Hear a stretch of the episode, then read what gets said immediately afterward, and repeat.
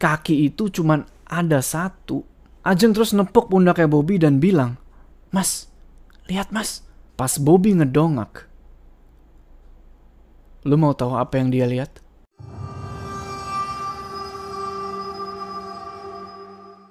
Assalamualaikum teman-teman, balik lagi sama gua Joe. Apa kabar kalian semua? Semoga kalian semua yang menonton video ini diberikan kesehatan, dilancarkan rezekinya, dan selalu dimudahkan urusan-urusannya, dan selalu diberikan perlindungan dari wabah yang sedang melanda dunia saat ini. Di video ini kita akan melanjutkan cerita Kualat Gunung Pulosari. Kalau yang kemarin itu kan kita ngebahas dari sisi Ori dan teman-temannya sewaktu dia mendaki ke gunung itu. Nah sekarang kita akan membahas dari sisi omnya Mira. Jadi omnya Mira ini mau mencari Mira di gunung itu. Nah, bagaimanakah perjuangan omnya Mira ini? Tonton video ini terus. Sebelum kita masuk ke cerita, jangan lupa kalian like video ini, dan bagi yang belum subscribe, ayo subscribe sekarang ke channel ini supaya kalian gak ketinggalan part selanjutnya dari cerita ini. Oh ya, jangan lupa kalian juga kunjungi YouTube-nya Mbah Ngesot selaku penulis cerita ini ya. Bagi kalian yang suka cerita-cerita horor, Mbah Ngesot juga banyak cerita horor tuh. Cek link di deskripsi ya. Bagi kalian yang belum pernah ngedenger sama sekali cerita tentang Kualat Gunung Pulosari ini, gua saranin kalian denger dulu tuh yang dari awal-awal, yang sewaktu Ori sama teman-temannya ngedaki. Tonton di sini ya. Udah siap ya? Mode horor aktif. Waktu itu udah sore. Ori lagi duduk bengong di jendela kamar. Dan tiba-tiba ada yang ngetok pintu rumahnya dia. Pergilah Ori buat ngebukain pintu. Dan pas dibuka pintunya, dia kaget. Ternyata itu omnya Mira. Nggak pakai permisi dulu, omnya Mira langsung masuk dan duduk di sofa. Ada yang aneh sama penampilannya. Dia kayak mau naik gunung, dan juga dia ngebawa senapan angin. Ori nanya, "Ada apa om?" "Temani aku naik ke Pulosari untuk mencari Mira." Omnya Mira yang bernama Bobby itu bingung apa yang harus dia bilang ke ibunya Mira. Bobby udah nganggap Mira kayak anaknya sendiri. Apalagi setelah ayahnya Mira meninggal, Bobby bertekad buat nguliahin Mira sampai sarjana. Dia punya firasat kalau Mira dan teman-temannya itu masih hidup. Mereka masih di gunung itu. Makanya dia ke rumah Ori dan ngajak dia buat ke Pulosari nyari Mira. Sebenarnya istrinya Bobby gak ngizinin Bobby buat naik ke gunung itu. Terlalu bahaya, ditambah lagi semua akses buat ke sana udah ditutup gara-gara longsor. Mau gak mau Bobby harus nyari jalan alternatif supaya gak ketahuan warga yang bermukim di sekitar gunung. Semua peralatan udah disiapin. Tenda, sleeping bag, alas, persediaan makanan, pisau kecil, dan lain-lain. Semua udah dia masukin ke dalam tas gunung. Dan juga dia ngebawa senapan angin buat jaga-jaga. Kita balik ke rumahnya Ori. Iya, jadi pas Bobby bilang, "Temani aku naik ke Pulosari untuk nyari Mira," Ori gelagapan. Mungkin dia bingung mau jawab apa. Tiba-tiba dari dalam kamar keluar seorang laki-laki tua. Ternyata itu bapaknya Ori. Beliau bilang, "Anak saya nggak akan saya biarkan naik ke gunung itu lagi.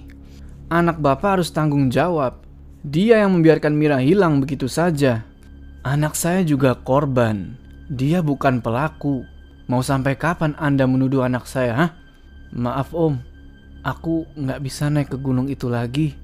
Mira nggak bakal bisa balik. Dia ada di alam jin." "Omong kosong.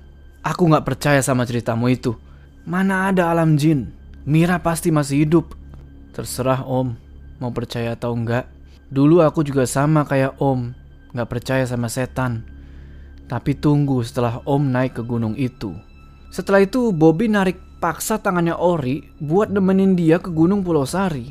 Tapi bapaknya Ori marah. Beliau pergi ke dapur ngambil golok. Terus ngancem Bobby kalau sampai dia berani bawa-bawa Ori ke gunung itu lagi. Akhirnya Bobby nyerah. Mau gak mau, dia harus pergi sendiri. Kata-kata terakhir Bobby ke Ori adalah, "Mira masih hidup, dan akan aku buktikan itu." Setelah itu, Bobby pergi dari hadapan Ori dan bapaknya tanpa pamit. "Mah, bangun mah." "Jadi berangkat, Pak?" Bobby terus nyium perut istrinya lagi mengandung anak kedua mereka. Bobby bilang, "Papa berangkat ya. Doakan supaya Papa berhasil membawa tantemu pulang." "Berapa hari, Pak?" "Paling lama 3 hari. Hati-hati, Pak. Pulang saja kalau tidak ketemu. Nanti kita ngomong baik-baik saja ke ibunya Mira. Papa yakin Mira dan teman-temannya masih hidup. Papa pasti bisa menemukan mereka." Jam 1 dini hari, Bobby pun bergegas buat pergi ke gunung itu. Dia langsung ngambil tas gunung dan senapan angin. Gak lupa dia pakai topi koboynya. Dia berangkat pakai motor Scorpio yang udah dimodif. Tadi siang, dia udah nyari jalur pendakian yang jauh dari pemukiman warga. Jadi gak bakal ada satupun warga yang tahu tentang pendakian ini. Singkat cerita, setelah menempuh perjalanan kurang lebih 1 jam, sampailah Bobby di lokasi pendakian. Bobby markirin motornya di dalam semak-semak supaya nggak ketahuan, dan di bagian cakramnya digembok sama dia. Setelah itu dia mulai nyusurin jalan setapak sambil nyorotin senternya. Jalur itu udah dipenuhin sama rumput tebel dan kayaknya udah lama banget nggak dilewatin orang. Semakin lama jalurnya semakin nanjak. Senternya dia pasang di moncong senapan. Dia harus siaga kalau tiba-tiba ada binatang buas yang nyerang dia. Gak lama kemudian, dia berhenti. Kedengeran suara kayak ada yang lagi bergerak-gerak dari balik semak-semak. Diikutin sama suara dengkur babi. Sambil panik, Bobby ngarahin senapannya ke arah semak-semak itu dan nembak. Dar! Babi itu langsung lari terbirit-birit. Tiba-tiba, "Om..." ada yang manggil dia, dan Bobby kenal betul suara itu. Ya, itu suaranya Mira. Sontak Bobby langsung nyari-nyari dari mana suara itu.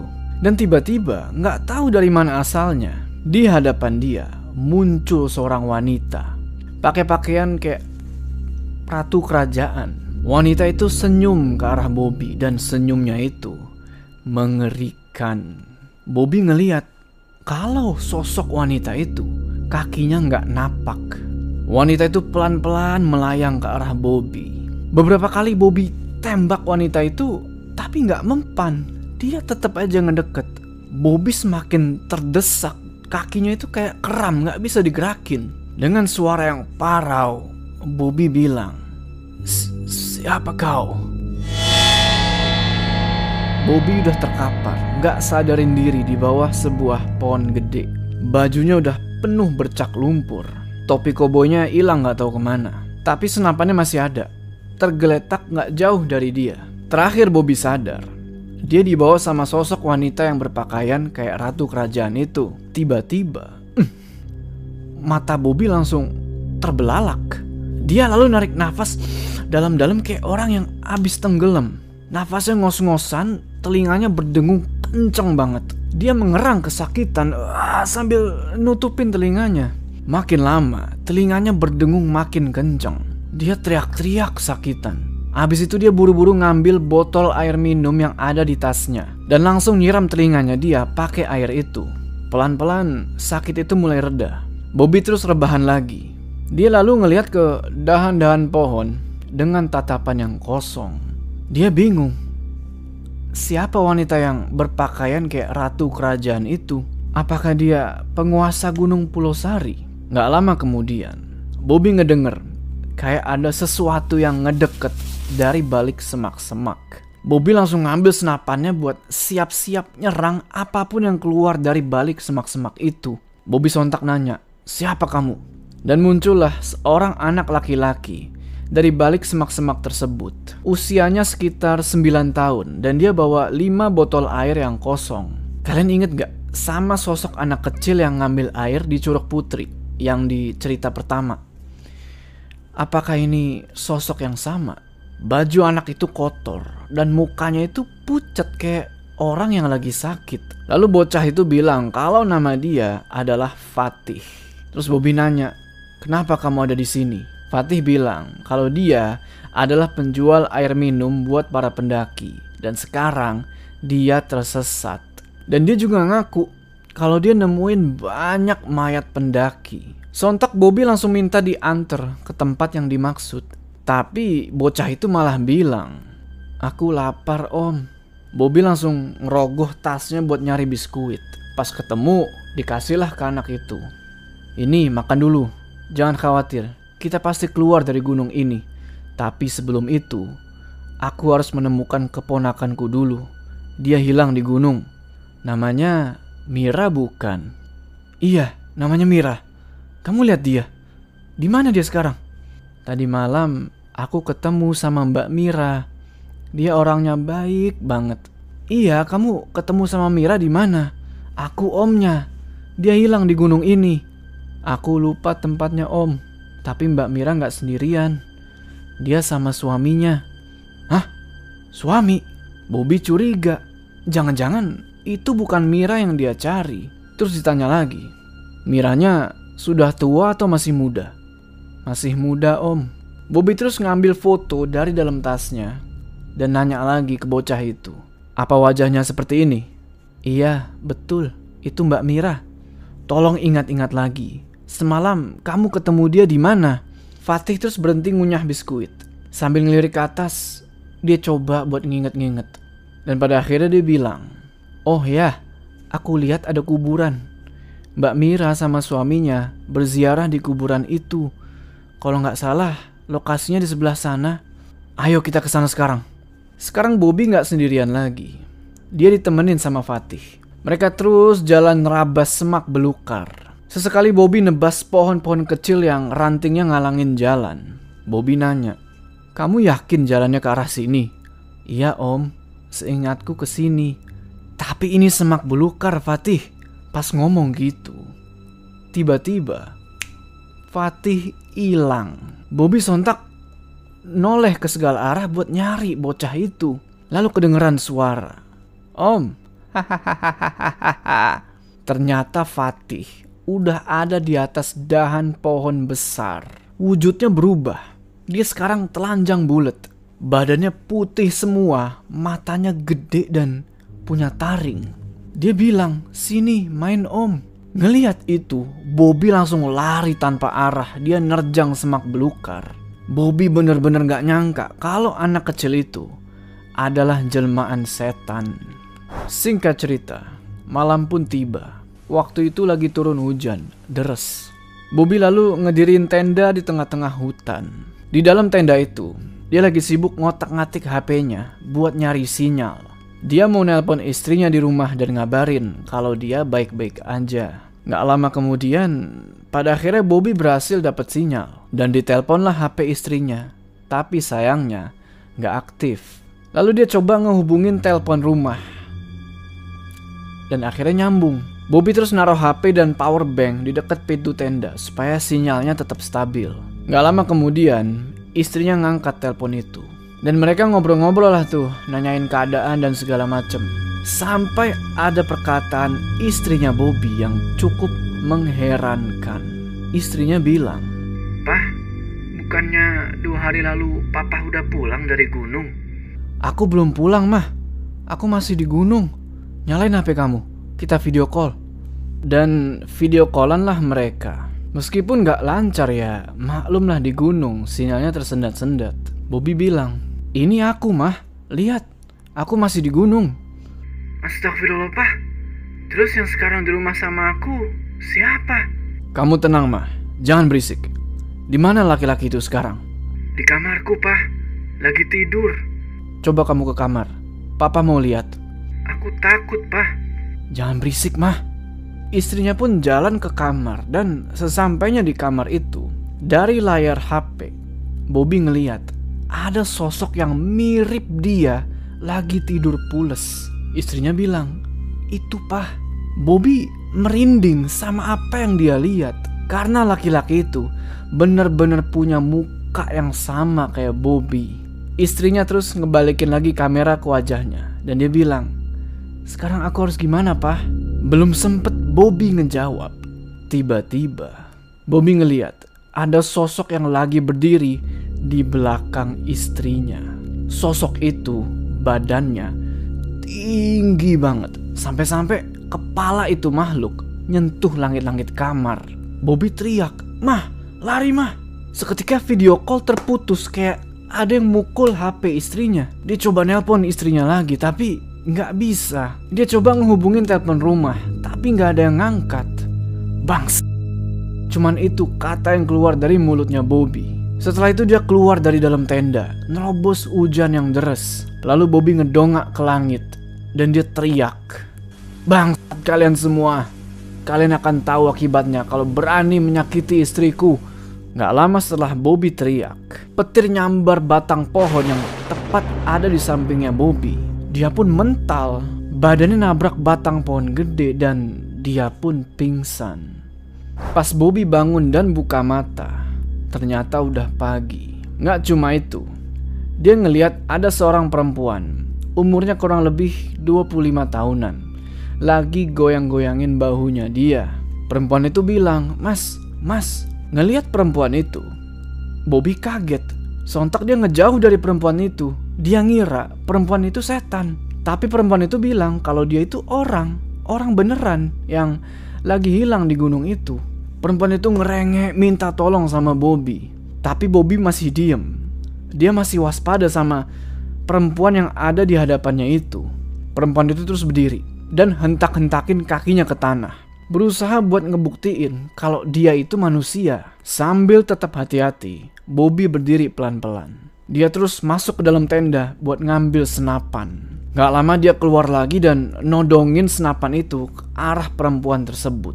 Perempuan itu langsung mohon-mohon ampun dan bilang kalau dia itu bener-bener pendaki yang lagi nyasar. Sambil ketakutan, perempuan itu nutupin mukanya. Bobby sebenarnya cuma ngegertak doang pakai senapan itu. Terus dia nanya, "Siapa nama kamu?" "Ajeng, mas." Balik badan.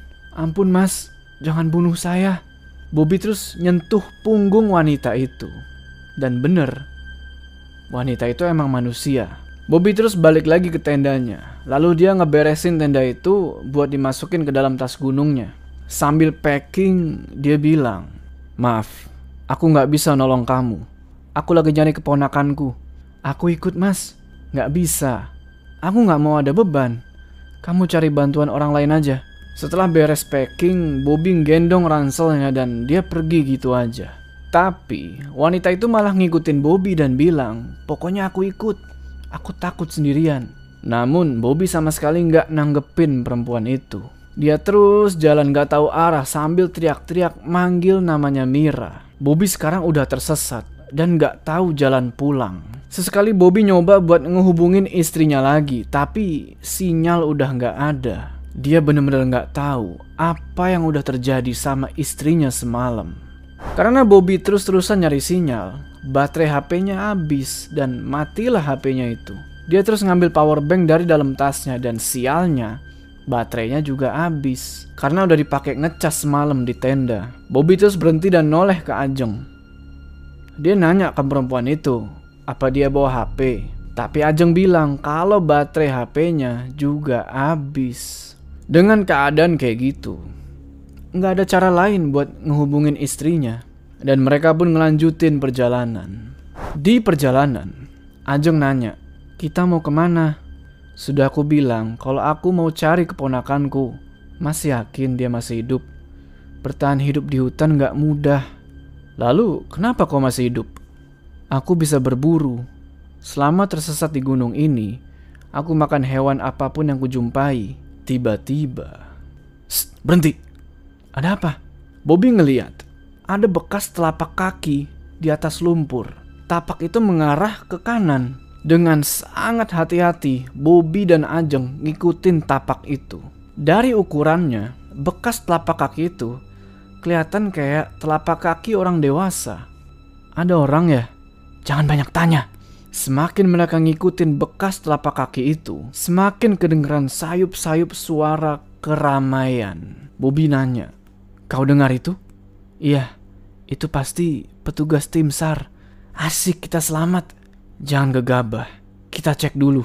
Terus mereka ikutin tapak kaki itu. Nah, pas Bobby nyibak sebuah daun besar, dia ngeliat ada pasar yang rame banget. Bobby bilang ke Ajeng, "Ada pasar." Ajeng langsung kaget, "Hah? Di tengah hutan gini ada pasar?" Lalu Ajeng ikut ngintip dari balik daun besar itu. Dan dia kaget lagi. Di pasar itu, dia ngeliat ada 3 orang temannya yang udah mati. Mereka lagi transaksi di pasar misterius itu. Dengan wajah yang ketakutan, Ajeng ngumpet di belakangnya Bobby. Bobby nanya, "Kenapa?" Ajeng bilang kalau ada temannya yang mati di situ dan itu pasti pasar setan. Bobby lalu ngintip lagi. Kali ini, pandangannya kehalang sama sebuah kaki. Ternyata ada seseorang yang lagi berdiri di hadapannya dia. Tapi anehnya, kaki itu cuman ada 1. Ajeng terus nepuk pundaknya Bobby dan bilang, "Mas, lihat mas." Pas Bobby ngedongak, lu mau tahu apa yang dia lihat? Dia ngeliat kalau kaki itu tinggi banget. Nggak tahu berapa meter, pokoknya tinggi banget. Kaki itu cuma 1, tapi nggak ada badannya. Ukurannya kayak kaki orang dewasa. Bobby langsung bilang, "Lari!" Ajeng pun lari sekuat tenaga dan Bobby ngikutin dia dari belakang. Mereka lari sampai Bobby ngerasa kalau udah jauh dari pasar setan itu. Tapi pas dia sadar, ternyata dia balik lagi ke tempat semula. Kesel karena merasa dipermainkan kayak gitu, akhirnya Bobby mutusin buat lari ke tengah-tengah pasar setan tersebut sambil nenteng senapannya. Ajeng teriak, "Mas, jangan mas." Tapi Bobby nyuekin teriakan itu. Bobby sekarang udah ada di tengah-tengah kerumunan orang-orang yang lagi transaksi jual beli. Dan dia teriak ke orang-orang yang ada di situ, "Kalian dengarkan ini, aku tidak takut sama kalian." Bobby terus teriak gak karuan, tapi orang-orang di pasar itu sama sekali nggak ada yang peduli. Bobby lalu nyoba buat nyentuh sosok laki-laki yang lagi berdiri di dekat dia. Dan ternyata Bobby nggak bisa nyentuh laki-laki itu. Nembus. Dia nyoba buat nyentuh setiap sosok yang ada di situ. Dan nggak ada 1 pun yang bisa dia sentuh. Bobby nyerah di situ. Dia nangis sambil dongak ke langit. Mukanya udah kumal dan penuh bercak lumpur. Dia bilang, "Aku mohon tolong kembalikan Mira dan jangan ganggu keluargaku." Di saat yang bersamaan, dari kejauhan, Bobby ngeliat sosok wanita yang berpakaian kayak ratu kerajaan. Bobby inget banget kalau wanita tersebut adalah wanita yang dia temuin beberapa hari yang lalu. Tepat di samping wanita itu, ada Mira yang lagi berdiri sambil natap Bobby. Mira senyum, tapi mukanya pucet banget kayak orang mati. Sontak Bobby langsung lari nyamperin Mira. Tapi pas dia mau megang tangannya Mira, tiba-tiba Mira dan sosok wanita itu hilang gak tahu kemana. Terus keramaian pasar juga lenyap gitu aja. Pasar itu berubah jadi lahan kosong yang berbatu. Ajeng masih berdiri di kejauhan sambil terheran-heran sama apa yang dia lihat. Lalu Bobby teriak ke segala arah, berusaha buat nyari Mira. "Mira! Mira!" Tapi Mira udah gak kelihatan lagi.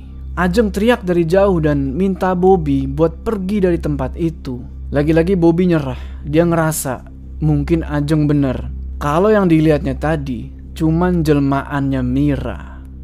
Bobby ngambil lagi senapan yang tergeletak di atas tanah. Dan dia jalan ke arah Ajeng. Gak pakai ngomong apa-apaan lagi ke Ajeng. Dia langsung lanjutin perjalanan.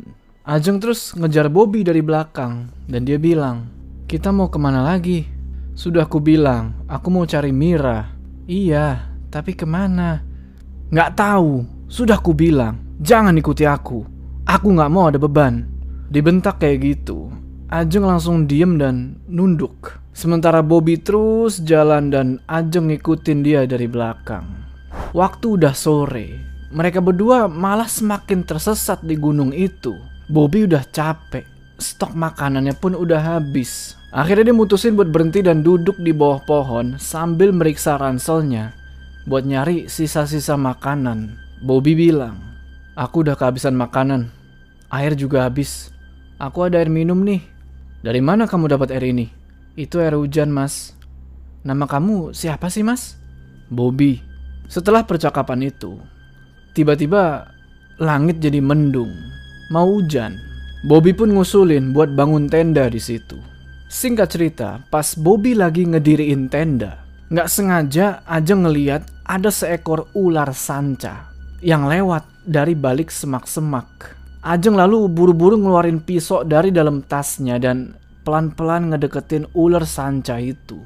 Bobby terus nanya ke Ajeng, "Mau apa kamu?" Ajeng bilang, "Ada makanan mas." Ajeng pun berhasil nangkep ular itu dan dibunuh sama dia. Malam itu ternyata nggak jadi hujan. Mereka nyalain api unggun dan Ajeng mulai ngebakar ular yang tadi buat dimakan. Tapi Bobby nggak sanggup kalau harus makan ular itu. Dia lebih baik nahan lapar daripada mesti makan ular. Dia cuma ngelamun, ngeliatin api unggun, mikirin nasib istrinya di rumah. Gak kerasa, malam semakin larut. Mereka berdua pun masuk ke dalam tenda, dan mereka tidur dengan posisi saling membelakangi satu sama lain. Singkat cerita, pas tengah malam, gak tahu jam berapa, Bobby kebangun karena dia ngerasa kalau ada seseorang di luar tenda. Sosok itu bolak-balik di sekitaran tenda, bikin suara berisik di semak-semak. Bobby langsung ngambil senapannya dan ngintip dari celah pintu tenda. Ternyata di luar, Bobby ngeliat ada laki-laki yang sangat dia kenal. Kalian bisa tebak nggak itu siapa? Itu adalah LD. Dia lagi berdiri tepat di depan pintu tenda. Bobby terus bilang, "LD, Om, tolongin Mira Om. Mira, di mana dia? Di sana Om. Ayo antar aku." Bobby gak curiga sedikit pun sama LD. Bobby kira LD emang masih hidup. Padahal kita semua tahu kalau LD udah mati. Bobby terus ngikutin LD dari belakang. Sampai akhirnya mereka berdua tiba di sebuah tempat yang menurut Bobby asing. Masih di tengah hutan, banyak pohon-pohon besar di sekeliling mereka. LD terus nunjuk ke atas pohon. "Di sana Om." Bobby sontak ngarahin senternya ke atas pohon itu. Di atas sana, Bobby ngeliat ada puluhan orang yang lehernya digantung. Mereka semua mati mengenaskan, matanya melotot dan lidahnya terjulur. Bobby nanya, "Mereka siapa? Siapa yang melakukan ini? Dan di mana Mira?" Dengan ekspresi muka yang masih kaget, Bobby nengok ke LD. Pas Bobby lihat mukanya LD, lu tahu apa yang terjadi? Mukanya LD berubah jadi serem banget. Kepalanya tinggal sepotong, lidahnya ngejulur keluar, darahnya juga berceceran. Ngelihat itu, Bobby langsung lari terbirit-birit nggak tahu arah. Sementara itu, di dalam tenda, Ajeng kebangun karena kaget. Kenapa? Karena dia ngerasa kalau ada seseorang yang lagi meluk dia.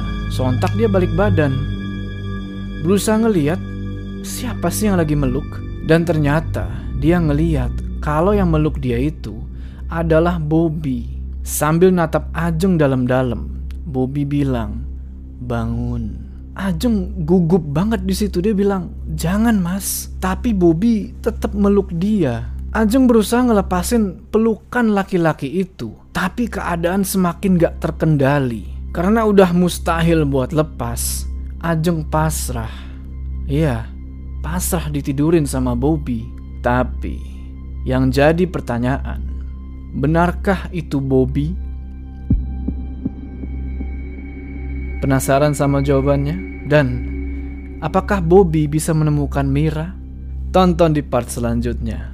Sebelum kita berpisah, jangan lupa kalian like video ini, dan bagi yang belum subscribe, ayo subscribe sekarang ke channel ini supaya kalian gak ketinggalan part selanjutnya dari cerita ini. Gua Jo, sampai ketemu di cerita selanjutnya.